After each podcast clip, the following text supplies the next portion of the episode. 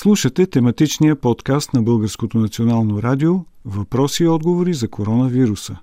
На въпроса какво трябва да знаем за витамините, микроелементите, хранителните добавки и лечението на коронавируса, отговаря пулмологът доктор Александър Симичиев. Най-важното, което може да се каже е, че официалната наука не е измислила все още начин, по който може да се справиме с обикновената настинка, включително и с коронавируса, защото няма никаква разлика между обикновената настинка и коронавируса.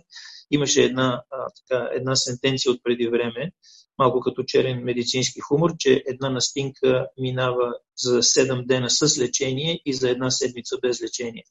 Тоест, реално поведението може да бъде основно поддържащо и да гледаме дали не се осложнява нещо, защото лечението е симптоматично, високата температура е сваляме с противотемпературни средства, болките в мускулите с нещо, което обезболява, нали, сухотата в устата с пиене повече течности и поддържащи мерки. Няма нещо, което специално да може да се прави.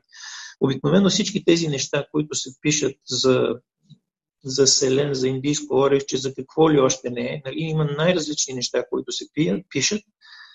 Те не почиват на научна база, т.е. човек може да ги прави, стига те да не са токсични, но от това няма да проистече кой знае каква полза.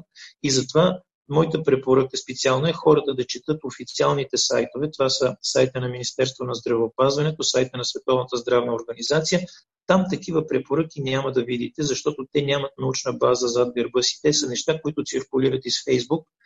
А аз това определено считам, че е едно друго асоциирано болестно епидемично заболяване, което се нарича инфодемия, т.е. това е информационната епидемия. В медицината казваме, че разликата между лекарството и отровата е дозата. При информацията е абсолютно същото. Информацията, ако тя е дозирана, достатъчна, навременна и точна, тя е изключително ценно лекарство срещу паника, срещу епидемии. Когато прекалиме с информацията, се получава токсичност на информацията. Хората не знаят какво да слушат. Информацията се превръща в шум, който води до депресия, води до паника, води до бърканост, а не води до правилно поведение. А правилното поведение е много просто. За да не се заразяваме ние, мием ръце. За да не заразяваме другите, си седиме в къщи. И ако имаме оплаквания, тези оплаквания си седиме в къщи с тях, ако те не са тежки. Ако имаме тежки оплаквания, се обаждаме по телефона, за да може да бъдем преместени в болница, където може да се грижат за нас. В, в рамките на 30 секунди може да се кажат важните неща и е безмислено да мислиме сега ще има ли вакцина, няма ли да, да има вакцина, защото вакцина ще има след поне година и половина.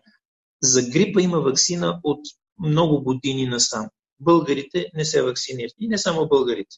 Но въпросът е, че вакцина срещу грипа има, а грипа е не той е по-малко смъртоносен в момента, но той е по-малко смъртоносен по една единствена причина. Той от много отдавна е в популацията на хората и голяма част от хората имат някакъв имунитет към него. Този новият вирус хората масово нямат никакъв имунитет към него, защото той в края на ноември миналата година се прехвърли от животни към хора и затова цялата популация на земното кълбо де-факто никога не се е срещала с този вирус. До година, когато има хора, които са преболедували, вече от, от 160 хиляди човека, които са заразени вече в света, доказано заразени, към половината вече са се възстановили, т.е. около 60 хиляди човека вече са се възстановили и предстои да видим те трайно ли ще имат имунитет или имунитетът ще е относително кратковременен.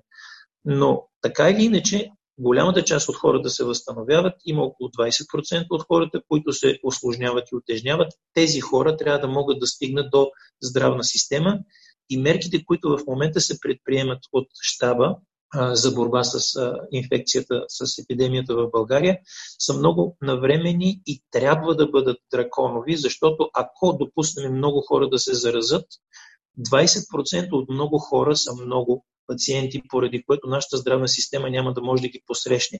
20% тежко боледуващи, които не могат да стигнат до адекватно лечение, със сигурност ще се осложнят и ще имаме по-висока смъртност от тази, която в момента се знае за коронавирус. Знае се, че тя е около 3% в Китай, знае се, че в Италия е по-висок процента, това участие, защото в Италия населението е по-възрастно, в Китай беше по-младо населението. Но другото, което също е важно е, че когато претвариме системата твърде много и няма достатъчно ресурси в здравната ни система, за да покриеме тези тежко болни, тези тежко болни де-факто могат да останат без адекватна медицинска грижа, поради което не бива да допускаме да станат много болните. Единственият начин да не допуснем да стават много болните е това, което преди малко казах. Начина по който ние пречиме да заразяваме другите е когато се изолираме в къщи. Независимо дали сме болни или не сме болни, стоейки си в къщи, ние де-факто няма да заразяваме другите и това е най-ефективната мярка да не се разпространява епидемията.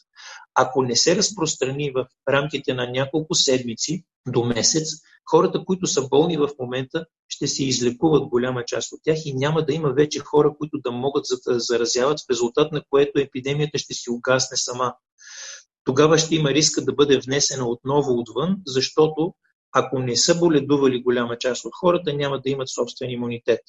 Но това е по-добрият вариант, защото ако пуснем в момента вируса да направи имунитет в цялата популация, от 100% в България, нали, 6 милиона, си представете 20% от тях да боледуват тежко.